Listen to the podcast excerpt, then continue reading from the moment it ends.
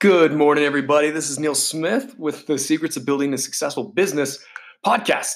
Uh, again, it's just going to be me today. James is still heads down. It might be for a, another week or so. We'll see. Um, I was actually, funny enough, I was having a really interesting conversation yesterday with someone in New York, a, friend of mine that's working on some pretty big things. And we started talking about like the jobs that we took, the jobs that we hadn't taken. Um, and he was he was talking about like how he's working in New York. He loves what he's doing right now. He's absolutely like obsessed. He's in heaven. But he was talking about the there's jobs that he he feel like felt like he was perfect for and that he never got. And so today I wanted to talk about like what are what's the one thing that you're doing that makes so you do not get that perfect job during the job interview process. So let's get started. Um, as I was talking with my friend on the those perfect jobs that he didn't get, the reason he he, he brought it up and it hit me really hard because it's what we're talking about in the past few podcasts. Like you know, a few days ago it was encourage your dreams, encourage their dreams, like your clients or your your customers or people you hire. Uh, justify the failures. Um, this is all what you do at the intro when you're when you're talking to people to get them to really understand that you understand and they can relate to them.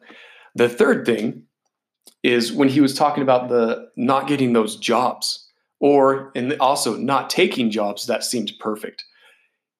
And he talked about how it was in the hiring process when he was reaching out and talking to the the hiring committee, whether it was just one person or a process of like talking with four or five people, that at one point inside of that process, the fears were not put to rest the the fears were not allayed.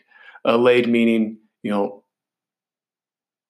taken care of or relaxed, realizing that it's not really a problem. Uh, in this case, he talked about where he thought he had the perfect, like, was going through and doing perfect interviews, but at some point, the people interviewing him were afraid that he wasn't able to do the job that he was going to be hired for. And simultaneously, when it comes to actually going for a job, in this case with him, and I actually with me as well, realized the jobs that I was like nervous about taking that I didn't ultimately take because I just felt kind of like icky inside, like, oh, I don't want to do that. Um, they seem like a great company. It just it doesn't feel right. It was because my fears weren't allayed on what I would be doing, how I would be treated, uh, you know, compensation, all those things. You know, because I think we're often, especially in the hiring process, you're you're you're trying to develop a new part of yourself. That's a new journey in life, which is a real investment. They're taking the one thing you can't get back, and that's time. And you want to make sure that you don't feel like you're you're living a nightmare. Like I think we've all had those bad moments in work where it's like you stop, you're like, what am I doing here? What am I doing here? And that's all because we, we take it back. Those fears aren't allayed. Um, so with that in mind, like it's understanding that as you're as you're building your company right now, you know, we talked about you know, justifying the failures, you know, encouraging the dreams. The next thing you have to do in order to really capture your customer when you start addressing them. This is again, this is at the beginning. This isn't like, you know, they've been buying your product or you're like five discussions with them. Uh, you need to make a conscious effort to allay the fears that they have. I know there's a lot of different ways people call this, uh, they title it, but in my mind, it's just yeah, putting those fears to rest that if they have a problem or a concern, you can address it in such a casual way that they're like, oh, oh, that that that's okay, that's not an issue. I remember actually a time where I was living in Miami uh, for work, and I was talking like it was just a group of guys. We were all just chatting over a, over a dinner, and we are all talking about like what was hard for us. And it like it came to me. I was like, guys, I had a really hard time doing this. Like, and I just named these, you know, ABC, these three things that for me were really difficult. And it was me opening up about the whole process. And the beauty was after I opened up and talked about it, it wasn't like this hugely emotional thing, but it was just a casual guys. Yeah, I was genuinely afraid like that I wouldn't be able to do this. And I was really concerned that I wasn't picking up the information as quickly as all you guys were. And I felt like I was just being left behind and it wasn't going to be able to succeed. I just had to like kind of buckle down and get it done. Everyone at the dinner, after the dinner was over, came up to me one by one. It was like, Neil, holy cow, thank you. I felt I had that same issue.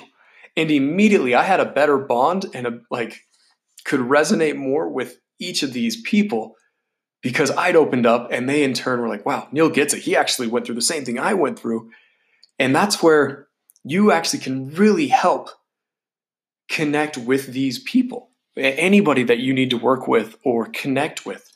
Um, whether you're doing like a you know a podcast like this or whether you're doing um, you know a product sales video or you're working on a new adventure each one of those things is is true. I mean, it kind of happened with this podcast where James and I, as we just jumped in, it's like, guys, you know, we're definitely not the most intelligent people. We have charisma, we have our own unique perspective on things, but we're we're nothing special. And I think that's the fun thing about most people that do anything in the public face. They all address that moment in their life where they realize, you know, there's there's nothing special about them. The one thing they do is they just keep going at it. You know, you know, someone once said it's the whole fact that when you start doing something, you're to suck.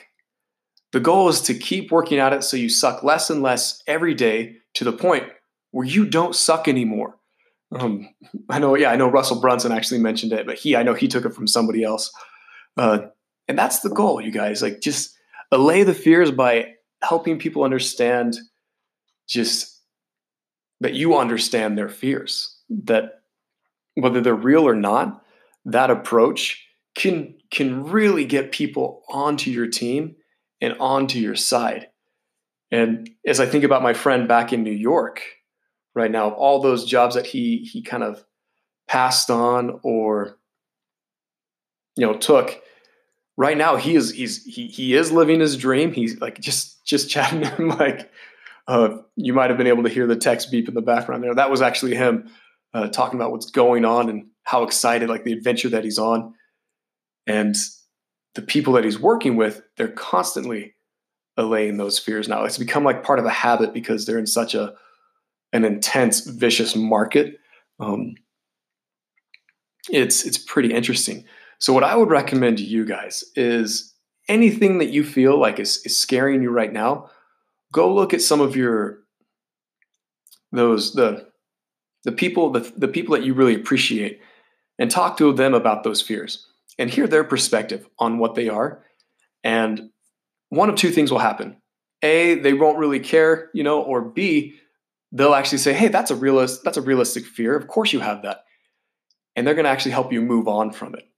I would really recommend that. And funny enough, I'd love to if you guys would be willing sound off in, in, in some of the comments or message us about some of the fears that you might have because I love hearing those things because we're each scared of something else but then take those fears and understand that you are not the only one that has those and i guess ultimately start tailoring this this topic of allaying fears again to your target market and understand what the fears they might have so that when they're introduced to you you can jump right on it. You can just jump on that fear and be like hey so you might be afraid that you can't do this. You might be afraid that this product isn't going to be as useful as you think it is.